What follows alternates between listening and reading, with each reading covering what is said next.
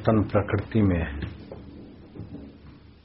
जीव परमात्मा का अविभाज्य अंग है। परमात्मा व्यापक है, भूमा है।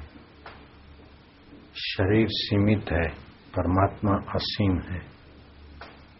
शरीर असत, जड़, दुख रूप है और परिवर्तनशील है। परमात्मा सत्य, चित्त, आनंद रूप और अपरिवर्तनशील है। शरीर और संसार परिवर्तित है। आत्मा और परमात्मा अपरिवर्तित है।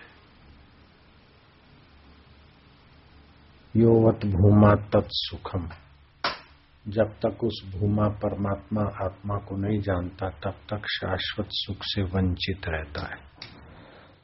और जितना भी नश्वर सुख मिला, फिर भी बेचारे की प्यास अधूरी अधूरी रहती है। क्योंकि नश्वर सुख अनित्य है और जीव नित्य है। जो नित्य है, उसको अनित्य सुख कितनी देर रोकेगा? अनित्य सुख लिया, फिर दूसरा, तीसरा करते करते बेचारा अनित्य में खप जाता है। देव ऋषि नारद ने सनकादि ऋषियों की शरण में प्रार्थना की कि प्रभु, आप हमें ब्रह्म ज्ञान का पूर्णता का उपदेश दीजिए। तो सनकादि ऋषियों ने पूछा कि आप क्या क्या जानते हैं? तो नारद जी ने कहा, हम चार वेद जानते हैं। चार वेद जानते हैं। अठारह पुराण उप पुराण गायन विद्या, गंधर्व विद्या। और भी कुछ अपनी, जो कुछ जानकारी में था, वो बताया। तब सनकादि ऋषियों ने कहा कि ये सब अल्प है एक एक विषय है। ये सारे विषय जिससे प्रकाशित होते हैं और जिससे में स्थित है और जिसमें लीन हो जाते हैं उस अपने मैं को जानो। योवत भूमा तत् सुखम, उस भूमा को जानोगे तभी पूर्ण सुख मिलेगा। नानक जी ने कहा, पूरा प्रभु आराधिए पूरा जाकर नाम नानक पूरा पाइए, पूरे के गुण गाओ उस पूरे के गुणगान करो। वो सत्य के गुणगान करो, चेतन के गुणगान करो, आनंद स्वरूप के गुणगान करो, और वो अपना आपा है, अपना हितेशी है, सुहृद है, अपने साथ है। उसका स्वाभाविक ध्वनि ओमकार है। तस्य वाचक प्रणव। उस परमात्मा का स्वाभाविक ध्वनि ओम है। हरि मिला दो तो वो पाप ताप हरने वाला परमेश्वर ओम से। अयोग्यता को हरकर ओम की उपासना करने में हमारी क्षमता भरने वाला हरि। भगवते मिला दो तो भगवान के अवतार जिस परमेश्वर भूमा से होते हैं उनकी स्मृति होती है। तो ये सनातन धर्म भारतीय संस्कृति की एक महान विशेषता है कि वो कृष्ण को पूजें, चाहे राम को पूजें, चाहे बुद्ध को, चाहे कबीर को, चाहे वटवृक्ष को पूजें, चाहे पीपल को, चाहे तुलसी को, चाहे गोल गोल सुपारी जैसे शालिग्राम को, अथवा तो लंबकनाथ को पूजे। लेकिन वो लंबकनाथ की आकृति तक आकृति तक अथवा सुपारी जैसे शालिग्राम तक हिंदू रुक नहीं जाता है। हिंदू उसमें भी सच्चिदानंद पर, ब्रह्म परमात्मा भूमा की भावना करेगा। माता जी खड़ी माता जी लंबा स्वरूप हुआ। शालिग्राम गोल है।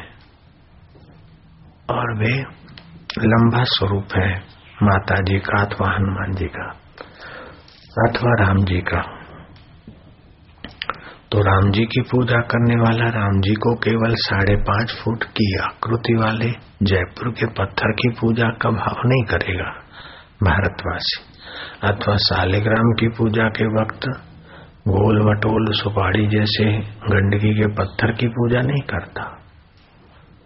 सर्वलोके एकनाथम, सर्वलोकों में जो व्याप्त है एकनाथ, उस परमात्मा की उपासना करें मातृ देवो भव माँ में वो देव है पितृदेवो भव सब माताएँ उस परमात्मा देव की ही मूर्तियाँ हैं। सब पिता उस परमात्मा देव की मूर्ति सब बालक उस परमात्मा बाल गोपाल की ही अभिव्यक्तियाँ हैं। गुरुदेवो नमः, गुरु में भी वही परमात्मा की अभिव्यक्ति है। तो गुरु को भी केवल उतने शरीर में नहीं, हमारे गुरु सर्वव्यापक है। हमारे गुरु साक्षी है, हमारे गुरु अंतर्यामी है, हमारे गुरु सतचित है। ऐसे ही हमारे प्रभु सतचित है, आनंद स्वरूप है। तो ये प्रभु की गुरु में प्रभु की भावना अथवा माता में प्रभु की भावना करते करते अपने प्रभु स्वभाव को जगाने की सुंदर व्यवस्था है।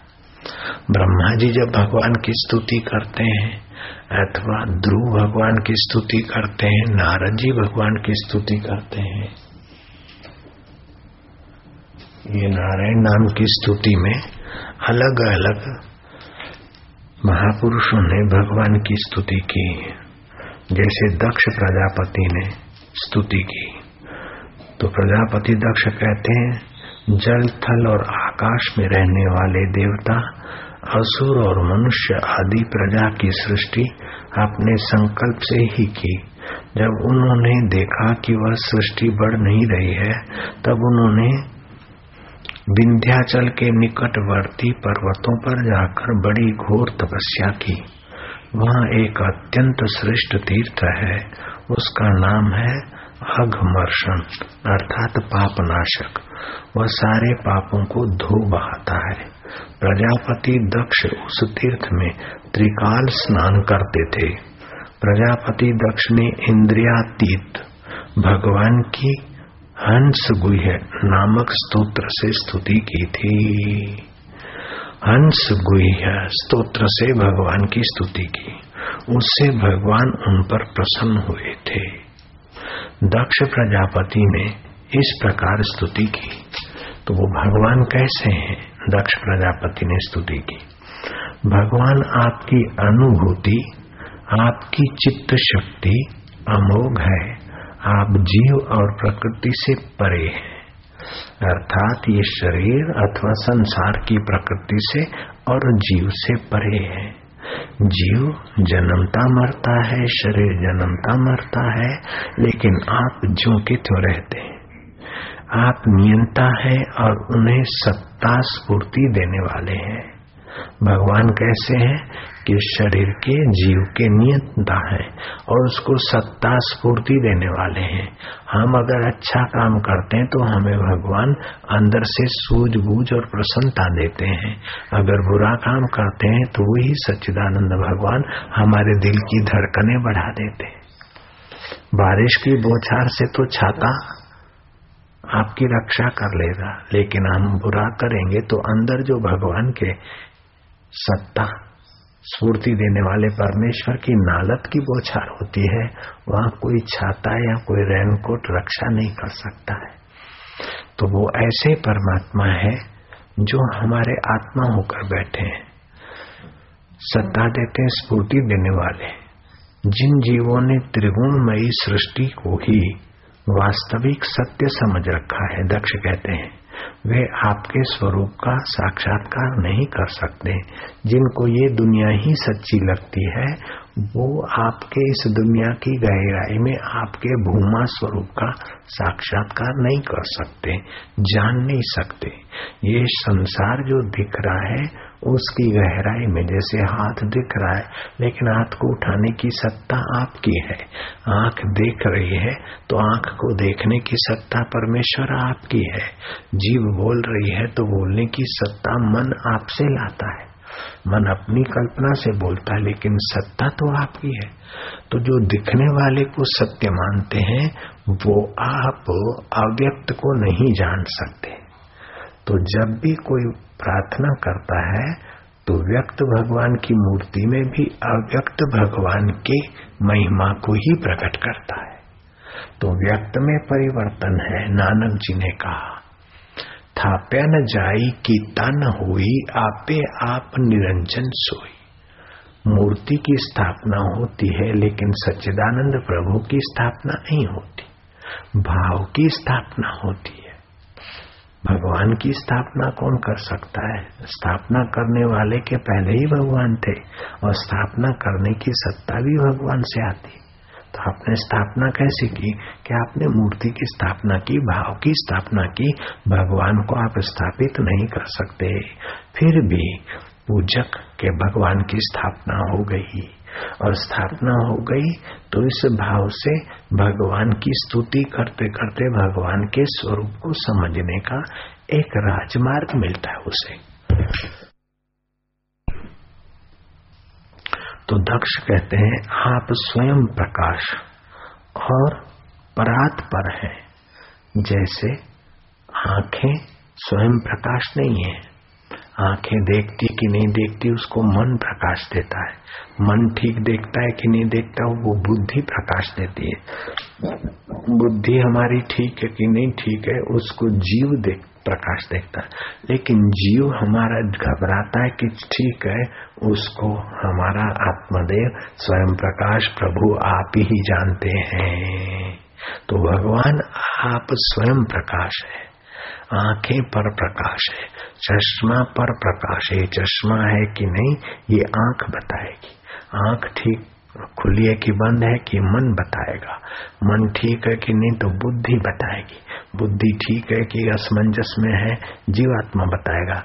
लेकिन जीवात्मा खिन्न है कि शांत है, जीवात्मा घबराहट में है कि कुछ कैसा है, वो कौन बताएगा कि आप ही स्वयं प्रकाश है।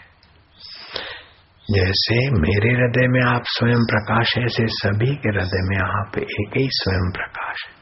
जैसे मेरे घड़े में आकाश है, ऐसे सभी के घड़ों में वही आकाश एक है। ऐसे परमेश्वर, आप आकाश की नाई, सब में स्वयं प्रकाश है। मैं आपको नमस्कार करता हूँ। कौन बोल रहे हैं? दक्ष प्रजापति बोल रहे भगवान के, शिव जी के ससरा कोई साधारण तो नहीं है? सती के पिता शिव जी के ससरा। यूँ तो जीव और ईश्वर एक दूसरे के सखा हैं, तथा इसी शरीर में इकट्ठे ही निवास करते हैं, परंतु जीव सर्वशक्तिमान आपके सखा भाव को नहीं जानता है। जीव और हे परमेश्वर, आप सखा हो और साथ में ही रहते हो। जीवात्मा और परमात्मा साथ में ही है। जीव घबराता है, उसको जानने वाला वो परमात्मा साथ में बैठा है। ऐसा नहीं कि इससे डॉक्टर से पूछने जाते हो कि मेरा जीव घबरा रहा है कि नहीं घबरा रहा है। आप ही जानते हो। जो आप जानते हो, वही परमात्मा आपका आपा है। इतना सरल है। तो प्रभु, जीव और आप इकट्ठे ही निवास करते हैं, परंतु जीव सर्व शक्तिमान आपके सखा भाव को नहीं जानता। ठीक वैसे ही जैसे रूप, रस, गंध आदि विषय अपने प्रकाशित करने वाले नेत्र, घ्राण आदि इंद्रिय वृत्तियों को नहीं जानते। जैसे आँखों ने फूल देखा, लेकिन फूल नहीं जानते कि आँखें मुझे देखती। है जीभ ने रस देखा, स्वाद लिया, लेकिन स्वाद को पता नहीं कि जीभ मेरा स्वाद ले रही। जीभ मेरा मेरा ज्ञान जीव को है। तो चवाणा का ज्ञान, चवाणे को जीव का ज्ञान नहीं, लेकिन जीव को चवाणे के स्वाद का ज्ञान है। फूल की सुगंध का ज्ञान नाक को है। तो फूल को पता नहीं कि नाक हमारी सुगंध जानती है। तो ऐसे ही जीव को भगवान तुम जानते हो, लेकिन तुमको जीवात्मा नहीं जानता है। तो आप जीव को जानते हो जैसे इंद्रियों को विषय नहीं जानते, लेकिन विषयों को इंद्रियाँ जानती है। ऐसे जीव आपको नहीं जानते, लेकिन आप जीव को जानते हैं। और जिस जीव पर आप कृपा करते हैं, उसी को आप अपना आपा जता भी देते हैं। हे प्रभु, जिस पर आपकी विशेष कृपा होती है, जो आपको प्रीतिपूर्वक बचता है और सत्संग के द्वारा आपके स्वरूप को जानने का प्रयत्न करता है, आपको जानने के लिए तड़पता है, उसको आप अपने स्वरूप का ज्ञान दे देते, उसके हृदय में प्रकाशित हो जाते हैं। सो जाने जसु देहु जनाही, आपको वही जान सकता है जिसको आप अपनी रहमत से, अपने स्वरूप का ज्ञान देते। जानत तुम ही तुम ही हो जाए। आपको जानने से वो आपका स्वरूप ही हो जाता है, क्योंकि वो आपका ही अंग था। जैसे स्वप्न में आपने अपने को देखा कि मैं रेल में मुसाफरी कर रहा हूँ और मेरे को लुटोरे में पकड़ लिया। है आप पुकारते, हे भगवान, हे नाथ हे नाथ, बचाओ बचाओ। भगवान आ गए, लुटेरों को भगा दिया। फिर भगवान से आप पूछते कि, भगवान, आप कौन हो? लुटेरे कौन थे और मैं कौन हूँ? भगवान बोलेंगे, आँख खोल दे तो तेरा ही स्वरूप मेरा था, मैं और तू एक था। ऐसे ही जीवात्मा और भूमा एक ही है। पानी का तरंग और सागर का पानी एक ही है। बर्तन में दिखा हुआ चंद्रमा और आकाश का चंद्रमा एक ही है। लेकिन बर्तन वाला अगर अपने को बर्तन तक ही मानता है तो वो मिथ्या है। लेकिन अपने को असली रूप में देखता है तो वो सत्य है। ऐसे ही अपने को शरीर मानता है तो वो जीव, वो शरीर वाला शरीर उसका मिथ्या है। लेकिन शरीर जिस चैतन्य परमेश्वर की सत्ता से चलता है, अपने को अगर वो चैतन्य में आत्मा हूँ मानता है तो शरीर मरने के बाद भी तो हम रहते हैं। चाहे नरक में रहें, चाहे स्वर्ग में रहें, चाहे वैंकुट में रहें, चाहे परब्रह्म परमात्मा में एक हो जाए। लेकिन हम रहते तो हैं ना। अगर शरीर की मौत से हमारी मौत होती तो शरीर तो कई बार मरा तो अब हम कैसे होते? तो शरीर के मिटने से हम नहीं मिटे। जैसे बालकपना मिटने से हम नहीं मिटे, किशोरपना मिटने से हम नहीं मिटे जुआनी मिटने से हम नहीं मिटे, बुढ़ापा मिट गया और मौत आ गई, तभी हम नहीं मिटते। ये सब परिवर्तन प्रकृति के शरीर में है। ममैवांशो जीव लोके जीव भूत सनातन। ये जीव मेरा वंशज है, मेरा सनातन वंश है। ममई वंशो जीव लोके जीव भूत सनातन। भगवान बोलते ही सनातन है। तो जैसे भगवान सनातन है, सच्चिदानंद प्रभु, ऐसे जीवात्मा भी सनातन है। तो जीवात्मा परमात्मा एक ही जाति के हुए, और शरीर और संसार एक ही जाति का हुआ। संसार भी बदलता है और शरीर भी बदलता है। संसार में भी परिवर्तन होता है, शरीर में भी परिवर्तन होता है, मन में भी परिवर्तन होता है, बुद्धि में भी परिवर्तन होता है। तो बचपन की मेरी बुद्धि ऐसी थी, उसको जो जानता है वो सच्चिदानंद है। जुआनी में मेरी बुद्धि ऐसी थी, अभी मेरी बुद्धि को ठीक समझ आया है। तो ये सब बुद्धि बदल गई, फिर भी जो नहीं बदला, वो जो का त्यों है, उसी को बोलते ज्योति स्वरूप। मन तू ज्योति स्वरूप, अपना मूल पिछाड़ तू जानने वाला ज्ञान स्वरूप, परमात्मा का सनातन सपूत है। तो दक्ष प्रजापति भगवान की स्तुति करते हुए भगवान के स्वरूप का वर्णन करते हैं। जिसको इसी जन्म में भगवत प्राप्ति करनी हो, उसे भगवान श्री नारायण तत्व की स्तुति अच्छी तरह से पढ़नी चाहिए और उसी प्रकार भगवान के लिए भावना करनी चाहिए। भगवान का ज्ञान पाना चाहिए। श्रीमद भागवत में एक प्रसंग आता है कि नारद जी जा रहे थे, एक महिला दो बेटों को, मूर्छित बेटों को अपनी गोद में लेकर विलाप कर रही थी। उस महिला की नज़र पड़ी। शनम तिष्ठ, भो भो, साधु, शनम तिष्ठ, मम चिंता विनाश। हे संत पुरुष, आपको देख के मुझे शांति मिलती है। मेरी चिंता और मेरे दुख को आप शमन करिए। नारद जी ने पूछा, देवी, तुम कौन हो और ये बूढ़े बुज़ुर्ग लोग कौन है? और ये जो पंखा है और सांत्वना दे रही है, ये देवियाँ कौन है?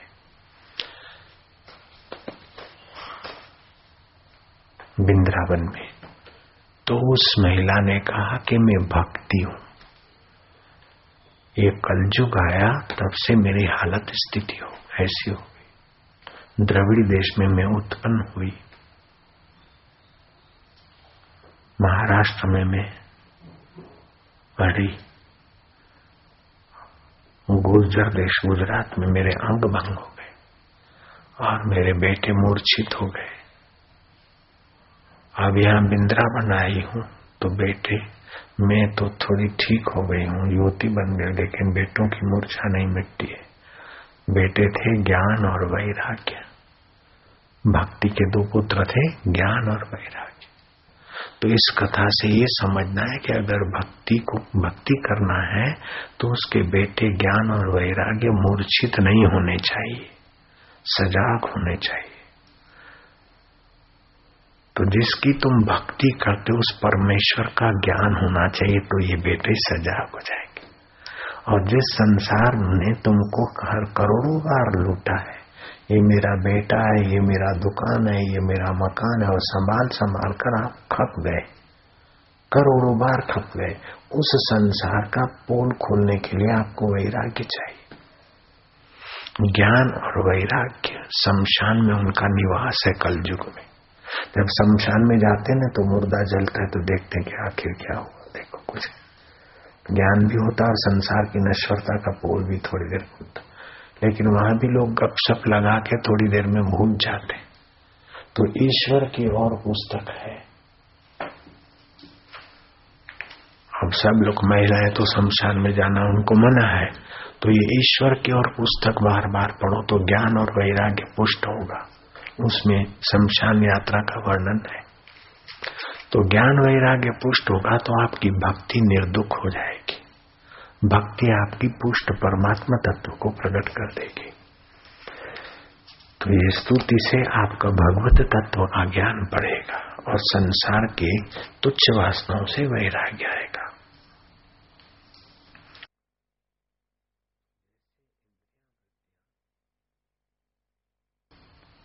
को विषय नहीं जानते, क्योंकि आप ही जीव और जगत के दृष्टा हैं। आप दृश्य नहीं है, ये वस्तुएँ दृश्य है, लेकिन आप दृष्टा है। वस्तुएँ आपको नहीं जानती है, लेकिन इंद्रियाँ वस्तुओं को जानती और आप इंद्रियों को और वस्तुओं को सबको जानते तो कितने नजीक है भगवान, देखो। है कि नहीं है? जैसे दक्ष प्रजापति कह रहे हैं तो एकदम भगवान अपना आपा है। दृश्य नहीं है। हे महेश्वर, मैं आपके श्री चरणों में नमस्कार करता हूँ। देह, प्राण और इंद्रिय, अंतकरण की वृत्तियाँ, पंच महाभूत और इनकी तन मात्राएँ ये सब जड़ होने के कारण अपने को और अपने से अतिरिक्त को भी नहीं जानते। खूब ऊँची बात कर दी दक्ष जी ने। पाँच प्राण हम भोजन श्वास लेते नहीं, प्राण है। नीचे जो श्वास बम्बाजी करते हैं, वो अपान है। जल और वायु को अलग करते हैं, जल और भोजन को अलग अलग वो उदान है। सारे शरीर में व्याप्त है, वो समान है। प्राण अपान, व्यान, उदान और समान। तो ये पाँच इंद्रियाँ हैं। ज्ञान इंद्रिया देखना सूंघना चखना, स्पर्श करना और सुनना, ये पाँच ज्ञान इंद्रिया है, पाँच कर्म इंद्रिया है। हाथ, पैर, जीभ जीभ जब बोलती तो कर्म इंद्रिय, चखती तो ज्ञान इंद्रिय। और नीचे की दो गुदा और पेशाब करने की इंद्रिया।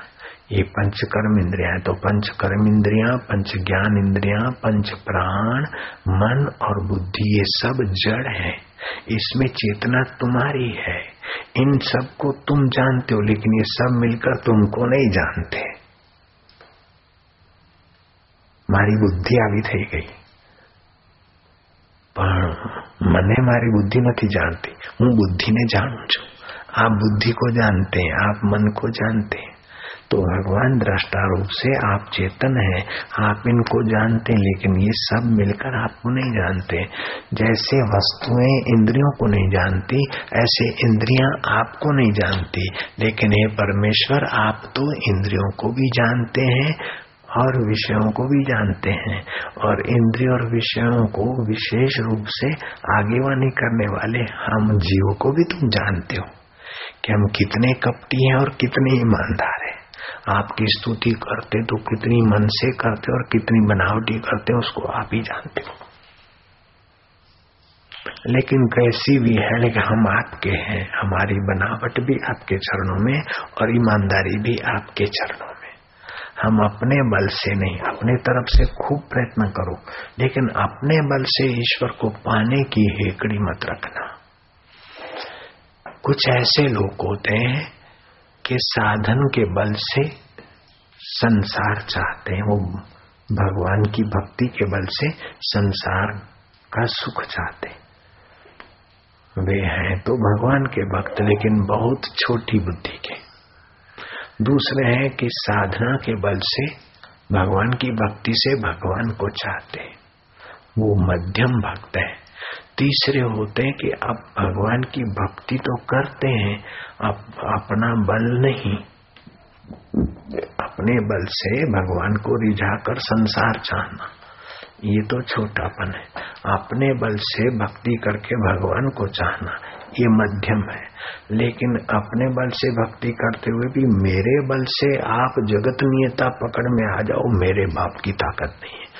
मैं तो प्रयत्न करूँगा, आपकी कृपा होगी तो ही आप मिलोगे।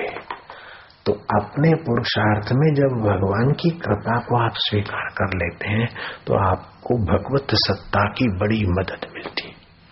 जैसे ठिंगना मनुष्य हो, अंगूर खाने के लिए जंप मारता हो, और भूखा प्यासा हो, और ईमानदारी से अंगूर के लिए छटपटाता हो। तो कोई आजानु बाहु लंबी भुजा वाला, लंबा व्यक्ति, उसके मन में आ जाए कि पसीने से तरबतर हो गया है।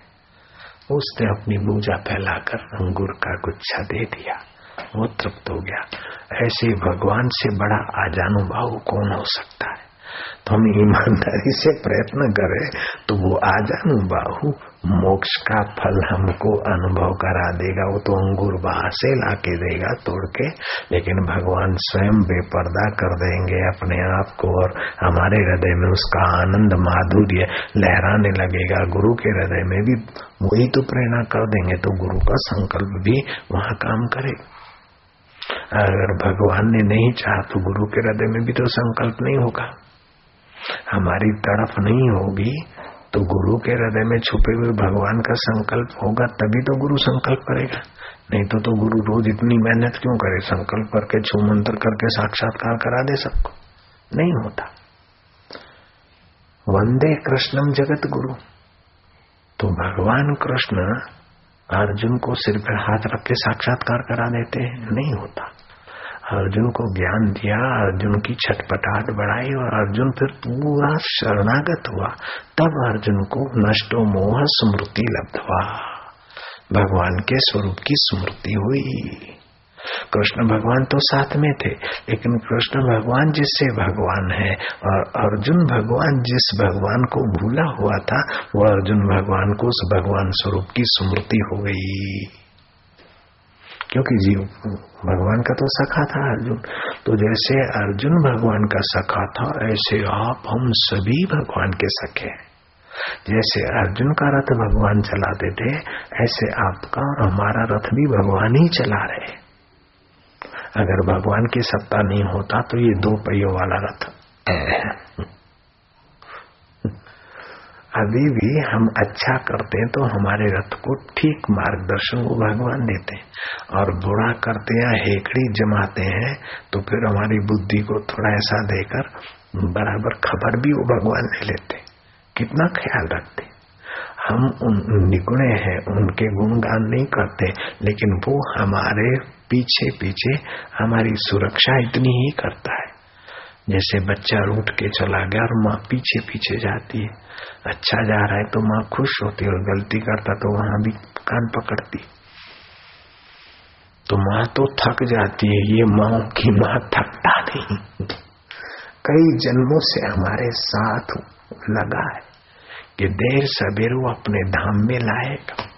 लेकिन हम जरा ये खा लें, जरा मकान का ठीक कर लें, जरा रिटायरमेंट होने के बाद भी पूर्व का जो आग्रह है, घर, बार, ये, वो वो व्यक्ति को सीधी चढ़ यात्रा नहीं करने देता है।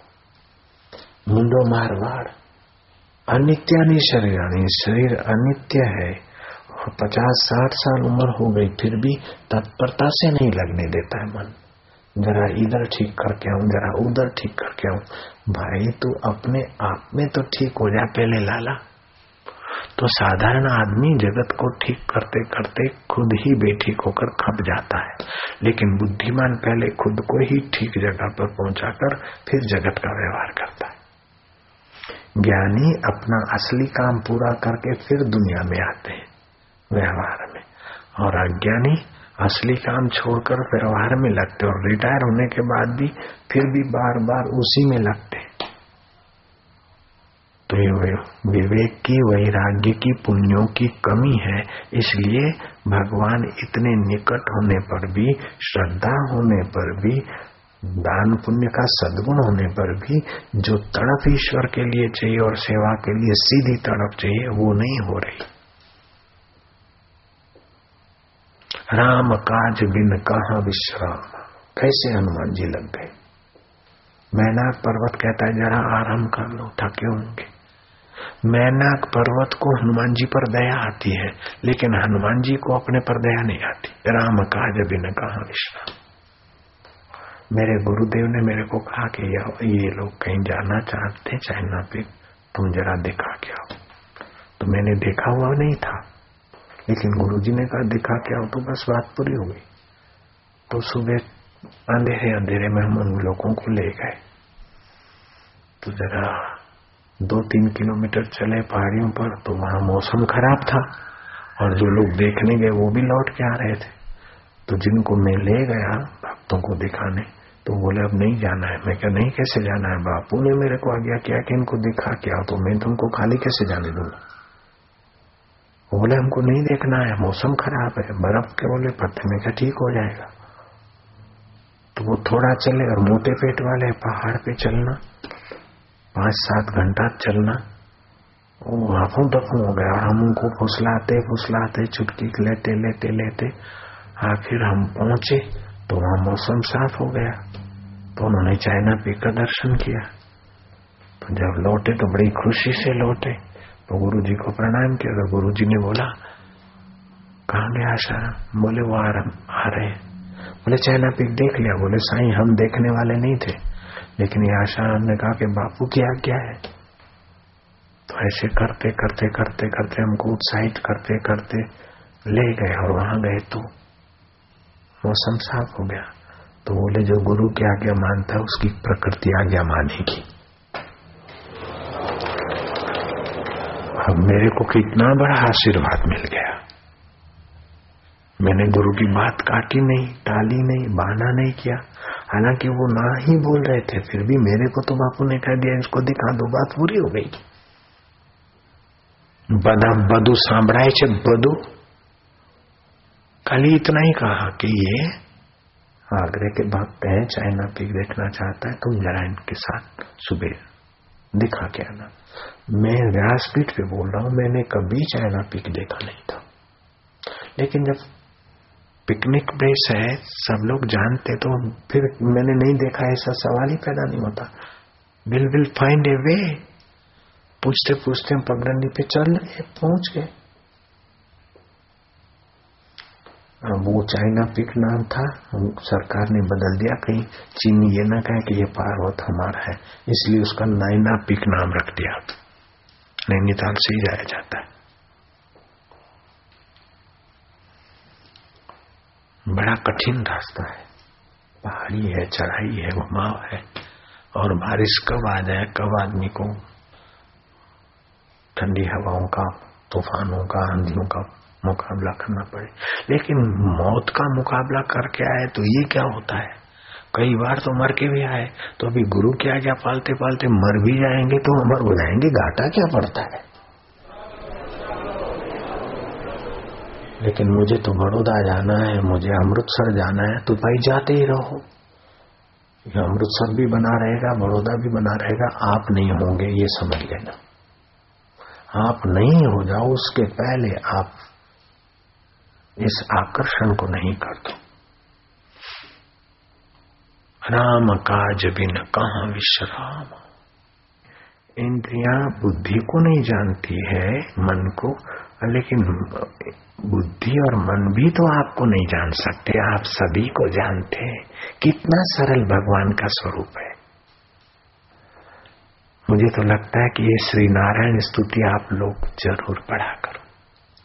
जरा सा पढ़ो और उसमें डूब जाओ। जरा सा पढ़ो, डूब जाओ। मुझे तो लगता है कि इससे बढ़कर भगवान के स्वरूप का वर्णन जहाँ जहाँ भी ब्रह्मा जी ने, दक्ष जी ने, नारद जी ने, प्रहलाद जी ने भगवान की स्तुति की, वहाँ भगवान को बेपर्दा करके खड़ा कर दिया। केवल भगवान आपकी मूर्ति तक मौजूद, महदूद नहीं है। आपके बेटे तक या आपकी पत्नी तक नहीं सब नारियाँ लक्ष्मी स्वरूपा है। सब नर नारायण स्वरूपा है, सब बाल गोपाल स्वरूप है, क्योंकि वो सर्वेश्वर सभी के रूपों में बैठा है। ये कितनी ऊँची, अगर किसी मज़हब वालों का एक, कोई भी एक भगवान को ही भगवान मानते तो भगवान की सर्वव्यापकता, भगवान की सर्व सुहृदता और भगवान की सर्व सामर्थ्यता कहाँ से लाते? वो एक ही जगह पर मानते कि ऐसा है तो। अल्लाह या गॉड या भगवान, और वहाँ बैठा है तो फिर दूसरी सृष्टि जड़ होती। अगर भगवान चैतन्य है और वैंकुट में यहाँ सातवें अरस पे बैठे हैं तो चैतन्य भगवान है तो ये जड़ दुनिया में ज्ञान कहाँ से आया? जड़ दुनिया में चेतना कहाँ से आई? तो मानना पड़ेगा कि जड़ जगत में भी ज्ञान स्वरूप और चेतन स्वरूप ईश्वर व्यापा हुआ है। ईश्वर साढ़े पाँच फुट का इतना छोटा नहीं है, अथवा सौ फीट का भी। मान लो, तभी भी ये छोटा हुआ न। सृष्टि के आगे सौ फीट का भगवान क्या होता है? लाख फीट वाला भगवान भी आखिर तो बाकी की दुनिया में तो नहीं रहा ना। इसलिए वैदिक संस्कृति भगवान को न पाँच फीट का ही महदूद रखती है। ऐसे तो भगवान को एक शालिग्राम के रूप में भी स्वीकार करती है। लेकिन शालिग्राम तू गंदगी नदी का सुपारी जैसा पत्थर है हम तुझे प्रणाम करते ये बेवकूफ़ी नहीं सिखाती है। विश्वाधारम गगन सदृशम मेघ वर्णम शुभांगम लक्ष्मीकांतम कमलनम योग विद्या वंदे विष्णु भव भयहरणम सर्वलोक एकनाथम सर्वलोकों का तुम एक स्वामी हो।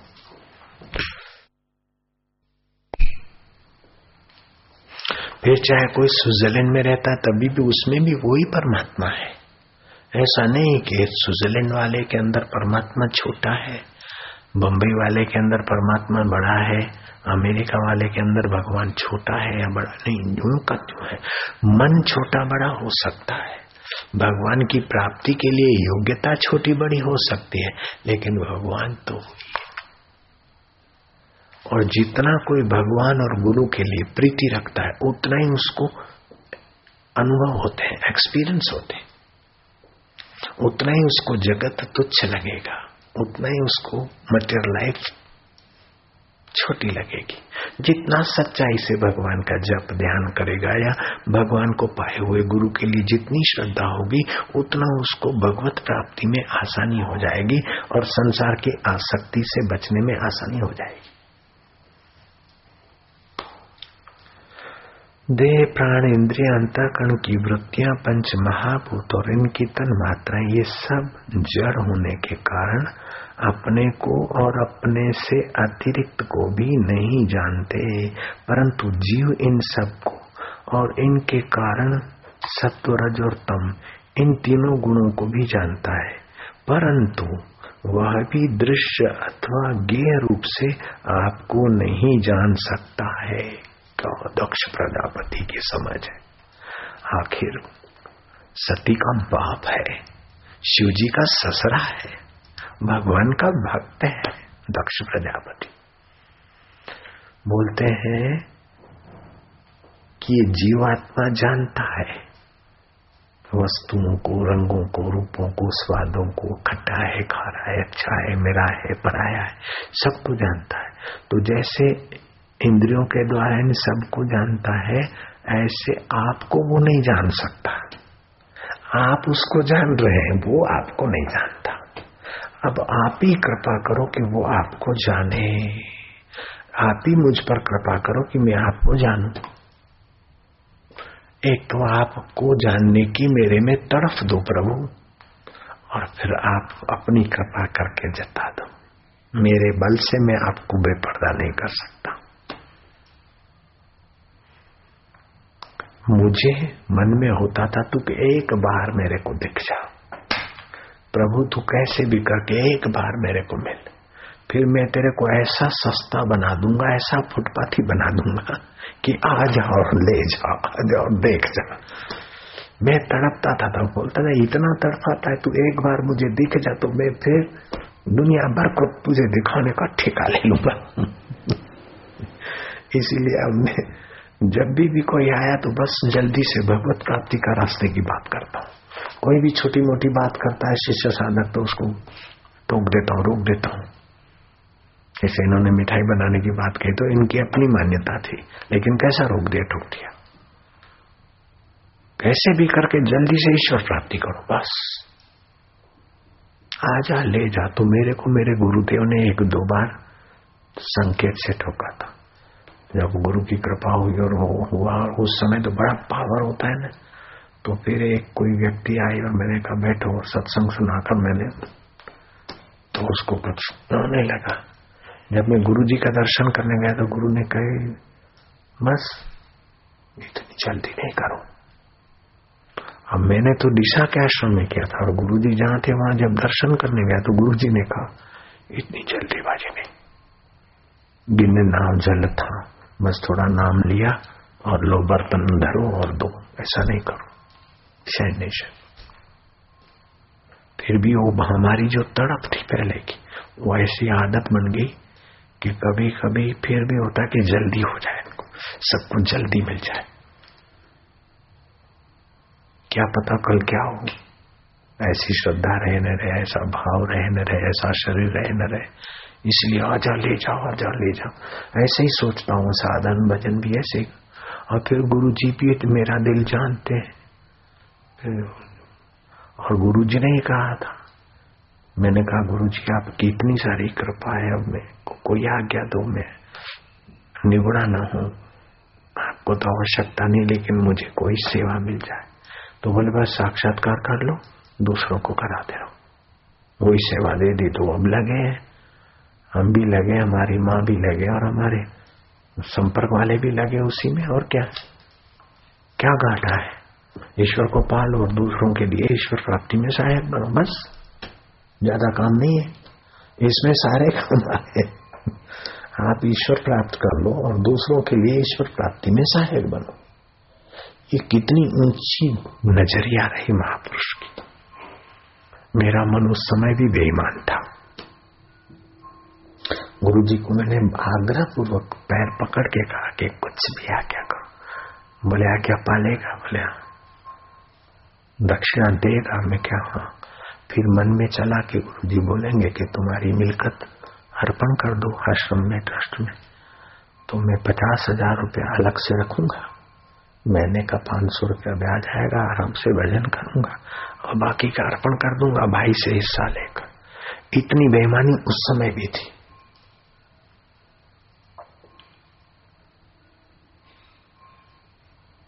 कैसा ये बना के रखता है? मन थोड़ा बहुत। भाई से हिस्सा ले लूँगा पचास हज़ार रुपये गुरु से अलग अपने नाम रखवा के फिर आराम से। मैं क्या हाँ गुरु जी? तो मानेगा आ गया मैं क्या हाँ? हाँ भी बोला और धड़कन भी थी कि पचास हज़ार तो बचाऊ। ये मैं अपना पोल बता रहा हूँ, किसी को बोलना नहीं, इज़्ज़त का सवाल है। नारायण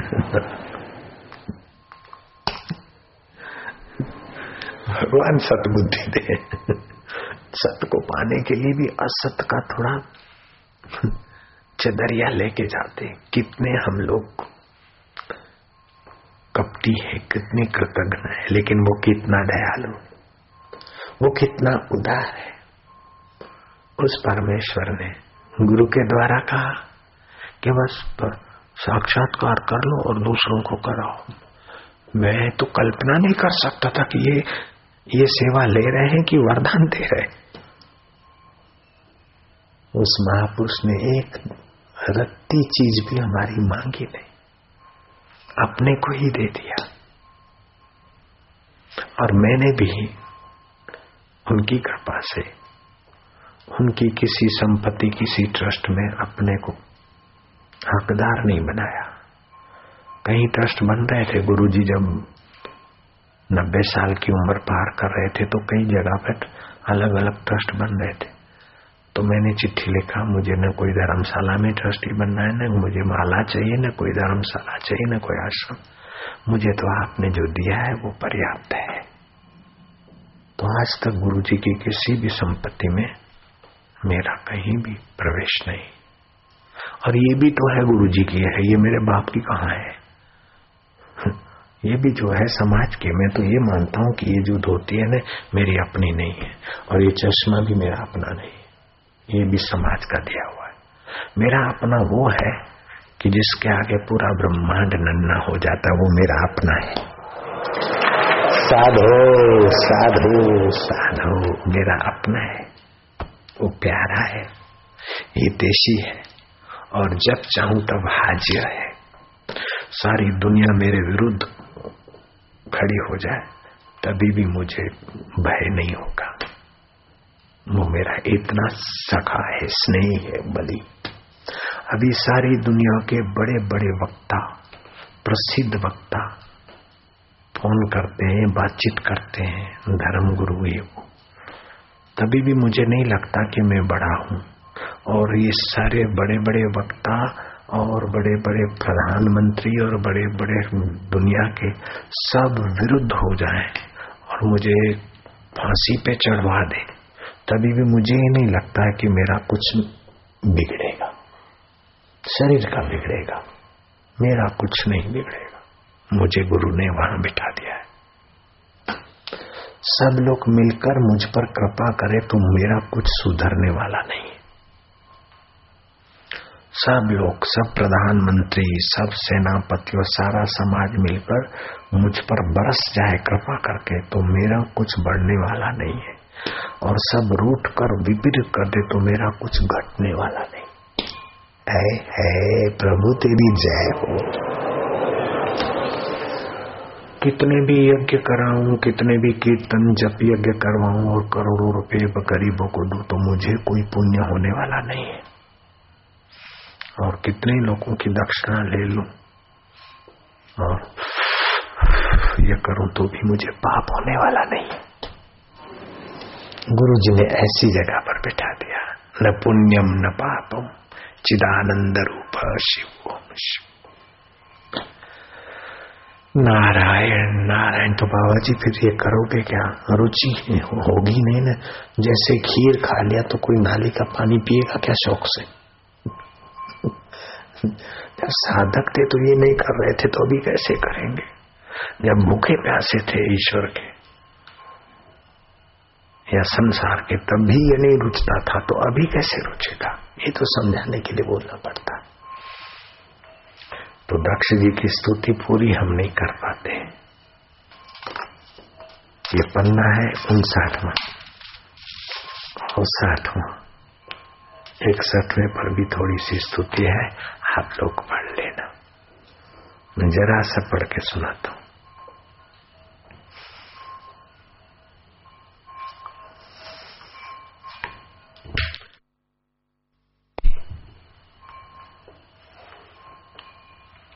अपने से अतिरिक्त को भी नहीं जानते, परंतु जीव इन सबको और इनके कारण सत्व रज और तम इन तीन गुणों को भी जानता है।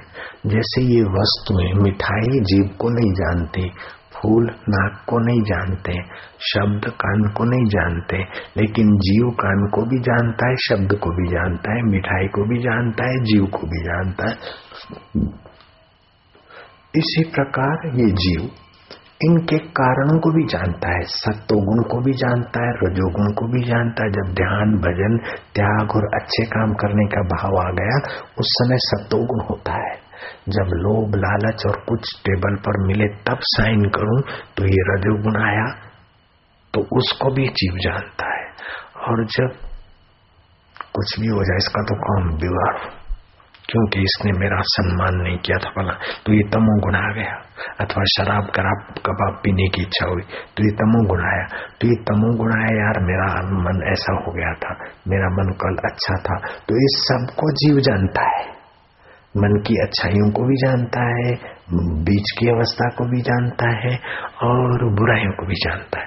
तो अच्छाई सत्वगुण है, बीच की अवस्था रजोगुण है और एकदम हल्की अवस्था तमोगुण है। इन सबको जीव जानता है, फिर भी प्रभु आपको नहीं जान सकता है। क्या ये तुम्हारी कथा नहीं कर रहे दक्ष प्रजापति? तुम्हारी बात नहीं बता रहे तुमको? और भगवान की बात भी भगवान को बता रहे हैं, और अपनी बात भी बता रहे हैं अपने को।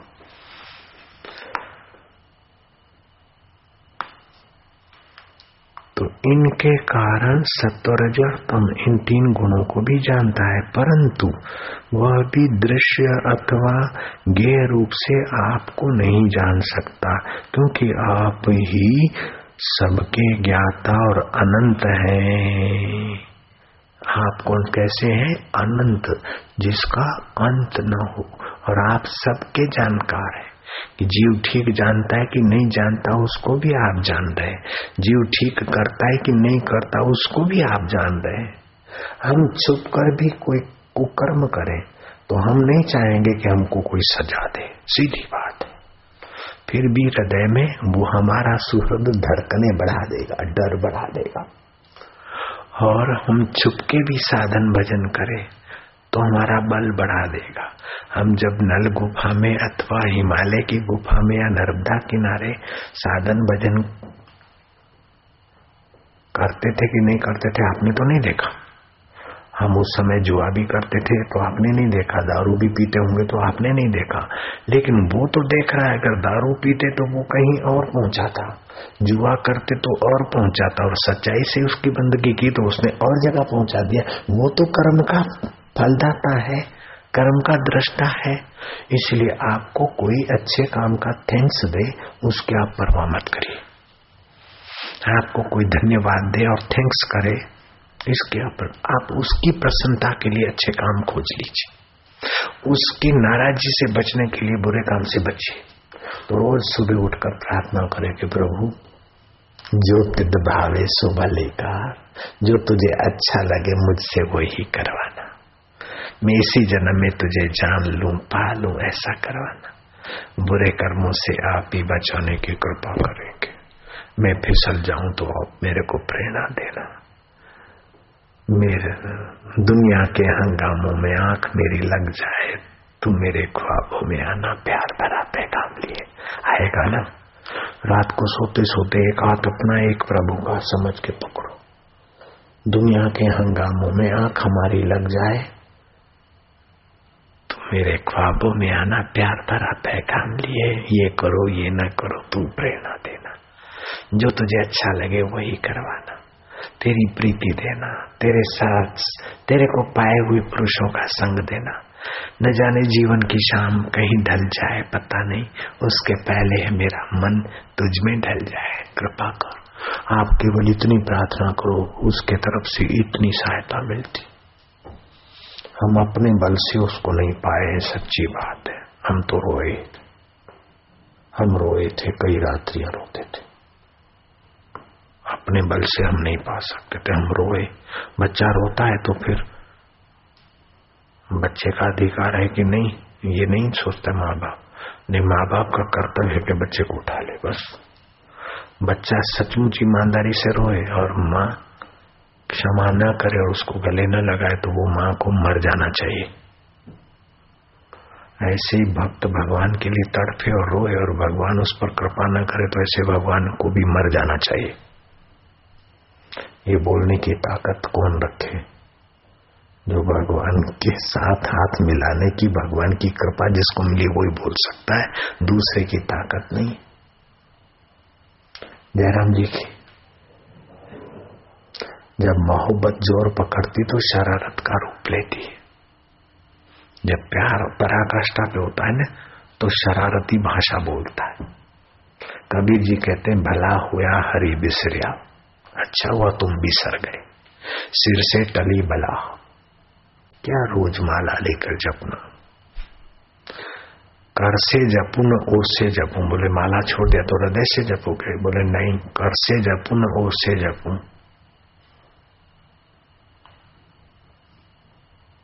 भला होया, हरी बिसरिया। सिर से टली बला। कर से जपू न ओर से जपू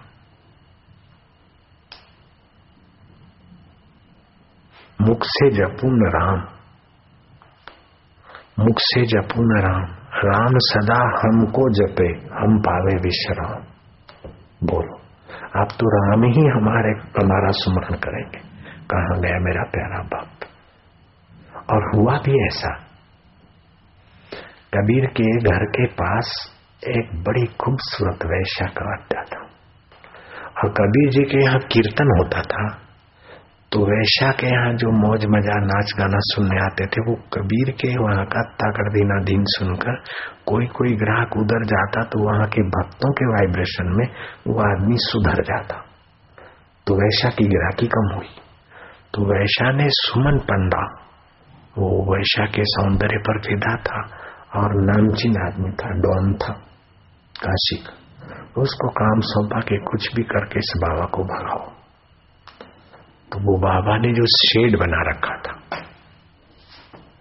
घास फूस का हॉल बना रखा था। तो सुमन पंडा ने भाँग भाँग पीकर अपने साथियों के साथ आकर वो पंडाल जला दिया, आग लगा दी। ऐसा नहीं कि साधु बाबा को सब लोग ही पूजते हैं, आग लगाने वाले भी बहुत होते यहाँ भी हम आए तो क्या क्या हमको अनुभव हुए? पुलिस की पिटाई कर देते थे, ऐसे चालीस चालीस तो बत्तियाँ चलती थी झाड़ों की, शराब की। पुलिस भी हिम्मत नहीं करती थी।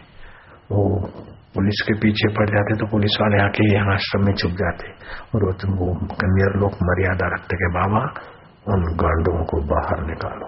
हफ़्ता उनका बाप लेता है डीएसपी तक के पैसे लेते और इन कुत्तों को भी हम देते और फिर भी यहाँ धोस देते निकालो इनको बाहर। मैं क्या नहीं बेटा, ऐसा नहीं होता। भगवान तुम्हारा भला तुम निकल जाओ। फिर वो उनको दूर रवाना करता, बाद में पुलिस वालों को मैंने अपने हाथों से रिक्शा में बैठा के भगाया। जयराम जी के। ऐसे लोग इस इलाके में रहते थे, वो जमानत। तो मेरे को कैसा अकेला था मैं और एक आध सेवक, वो भी सेवक भी अलवेला ही था। तो न जाने कितने विघ्न, बाधा क्या क्या आया, फिर भी हमको तो कुछ महत्व नहीं लगा। आज ये तीर्थ धाम बन गया। तो कबीर जी को भी ऐसे विघ्न आए तो वो जल गया। जल गया तो कीर्तन करते हुए लोग आते सुबह, फिर बैठते और कबीर जी सत्संग सुनना थे तो जो गर्मी की धूप और वो सब छप्पड़ जल गया। तो कबीर ने कहा, इतनी तकलीफ़ हो रही है राम। तो कबीर जी के लिए मन में से खाली है राम निकला।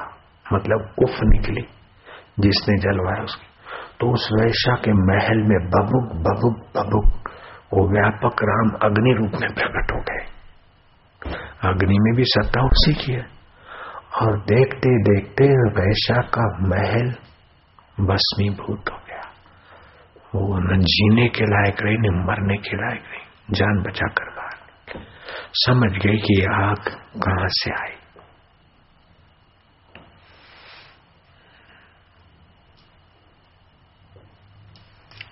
फिर कबीर के पास आई कि महाराज, ये क्या कर दिया आपने? बोले, तेरे यार ने। हा? कबीर ने कहा, तेरे यार ने मेरा हॉल जला दिया तो मेरे यार ने तेरा महल जला दिया। मैंने नहीं जलाया तूने मेरा नहीं जलाया, मैंने तेरा नहीं जलाया। तेरे यार ने मेरा झोंपड़ा जला दिया तो मेरे यार ने तेरा महल जला दिया। अब क्या करूँगी बोले, चिंता मत करो। मेरे यार के प्यारों को बोलता हूँ। बोले थोड़े थोड़े पैसे निकाल के इसको एक छोटा मोटा मकान बनवा दो। बच्ची है बेचारी। देखा कि मैं तो इनका घर जलवा रही, मेरा घर बना रहे, वो वैसा ने वैसा का धंधा छोड़कर कबीर की भक्त बन गई। ये कैसा है भगवान को पाए हुए महापुरुषों का स्वभाव? वो तो तरते हैं, दूसरों को भी तार लेते हैं, उनका मंदा करने वाले का भी भला कर लेते सतरती लोकांतार्यति सतृप्तो भवती, स अमृतो भवती, सतरती लोकांतार्यति वह तो तृप्त रहता है अपने ईश्वर की मस्ती में। अमृतमय होता और दूसरों को भी तारता है। क्या ऐसा महात्मा कभी आपको मिला मिला हो तो मुझे बताना, मैं उनके दर्शन करने चलूँगा। नारायण नारायण नारायण। विवेकानंद बोलते थे, मंदिरों में, उपासना ग्रहों में हम गए हैं, लेकिन जिसके हृदय मंदिर में भगवान प्रकट हुए, ऐसे महापुरुष के दर्शन के लिए, अभी भी मुझे कोई कहे तो बारह कोस नंगे सिर, नंगे पैर, भूखे पेट में चलने को तैयार हूँ, क्योंकि उन महापुरुषों के वचन और दर्शन से जो लाभ होता है, वो अपने बल से उतनी समझ और लाभ नहीं होता है। सब महापुरुषों के दर्शन का सत्संग का इतना भारी प्रभाव होता है। तीर्थ नाए एक फल, तीर्थ में नहाते हो तो धर्म लाभ होगा। संत मिले फल चार धर्म, अर्थ, काम और मोक्ष चारों के द्वार खुलने की पुण्याई बढ़ेगी आपको। तीर्थ नाए एक फल संत मिले, फल चार, वही संत जब सदगुरु के रूप में मिल जाए तो ज़्यादा कॉन्टेक्ट होगा। सदगुरु मिले अनंत फल, फिर उस फल का अंत नहीं होगा। प्रमोशन के फल का अंत हो जाएगा। प्रधानमंत्री पद मिल गया तो उसका भी अंत हो गया। पूछो अटल जी से। अटल जी आए, पानीपत में आए, फिर दूसरी जगह आए मैं क्या चलो, एक बार सत्संग में चलो, फिर देखो। सत्संग में आए, और फिर बोले, बड़ी हिम्मत मिली। बापू जी का पानीपत में भी मैंने दर्शन किया था। अभी तक मेरे हृदय में वो वचन लिखे हैं, और चुनाव जीतने की युक्ति भी बता दी है। श्रोताओं में से बापू जी ने ऊपर बुलाकर माइक दिला दिया, वक्ता भी बना दिया। अब ऊपर बनाए रखने की चिंता भी बापू जी को करनी पड़ेगी। अब से छह साल तक ऊपर भी रहे। हाँ। तो ये सब च्युत होने वाले पद है। भगवान अच्युत है और अच्युत को पाने वाला भी अच्युत पद को प्राप्त हो जाता है। अच्युतम केशवम राम नारायणम कृष्ण दामोदरम वासुदेवम श्रीधरम माधवम गोपिका वल्लभम जानकी रामचंद्रम ओम ओम हरि ओम ओम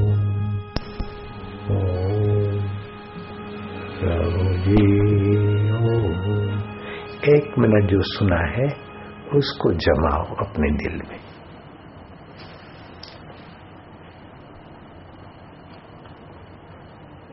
जो सुना है, उस पर सिंहावलोकन कर लो।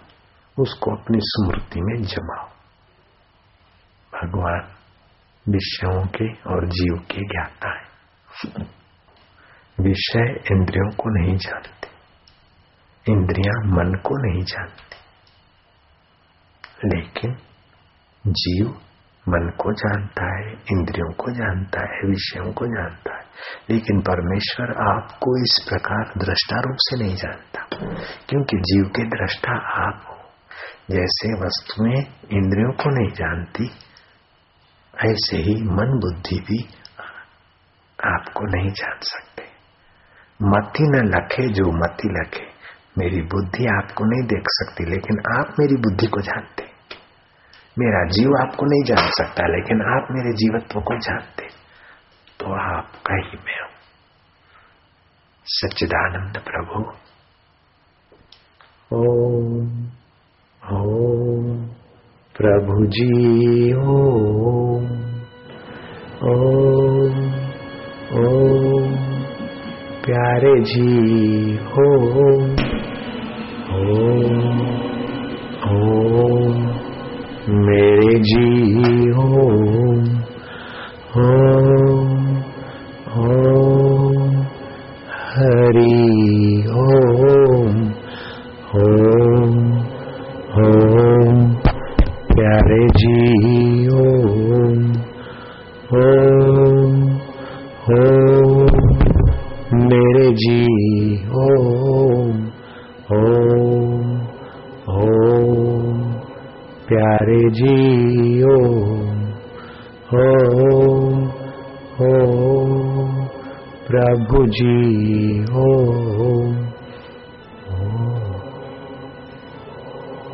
प्यार से, ज़ोर से नहीं, प्यार से। ओम ओम, प्रभु जी, ओम ओम ओम, प्यारे जी, ओम।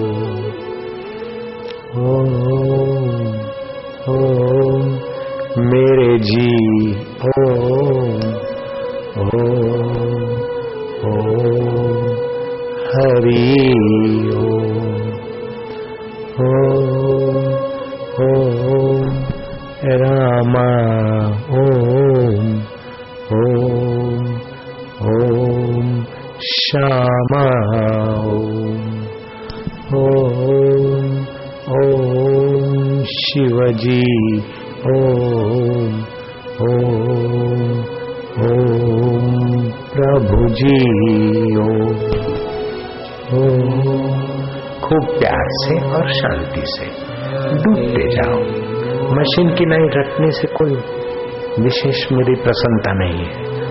आप बोलते बोलते उसमें खोते जाओ। जिसके हो, उसी के होते जाओ। जो तुम्हारा प्रेरक है, रक्षक है, पोषक है, और तुम्हारा परम सुहृद है, उसमें प्रीतिपूर्वक डूबते जाओ ना।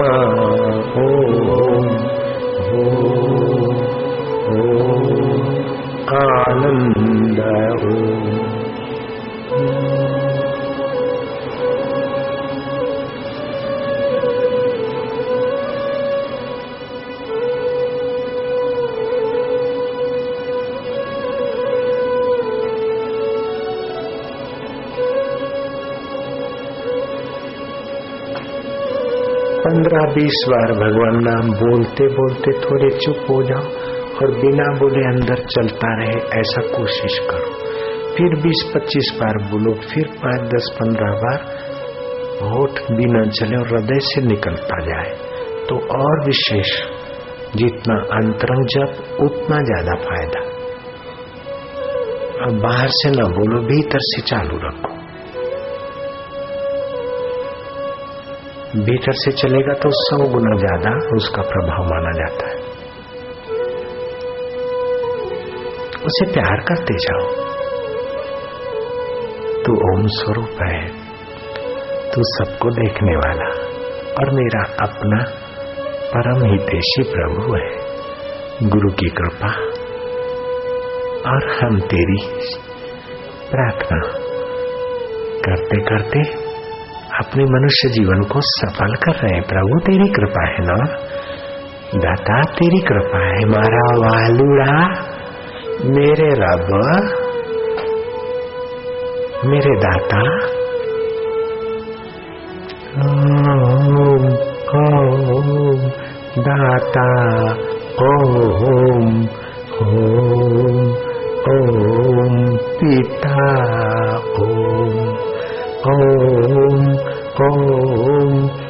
प्रभु जी ओम ओम ओम प्यारे जी।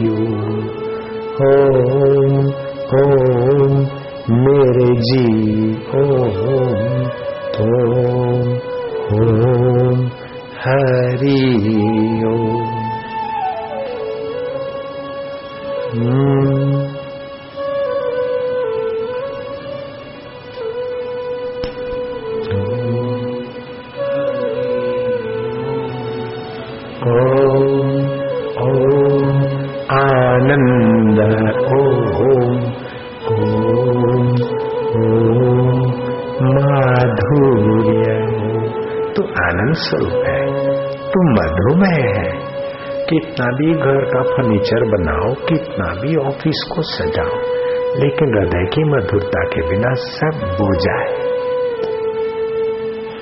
ओम ओम, आनंद, ओम। माधुर्य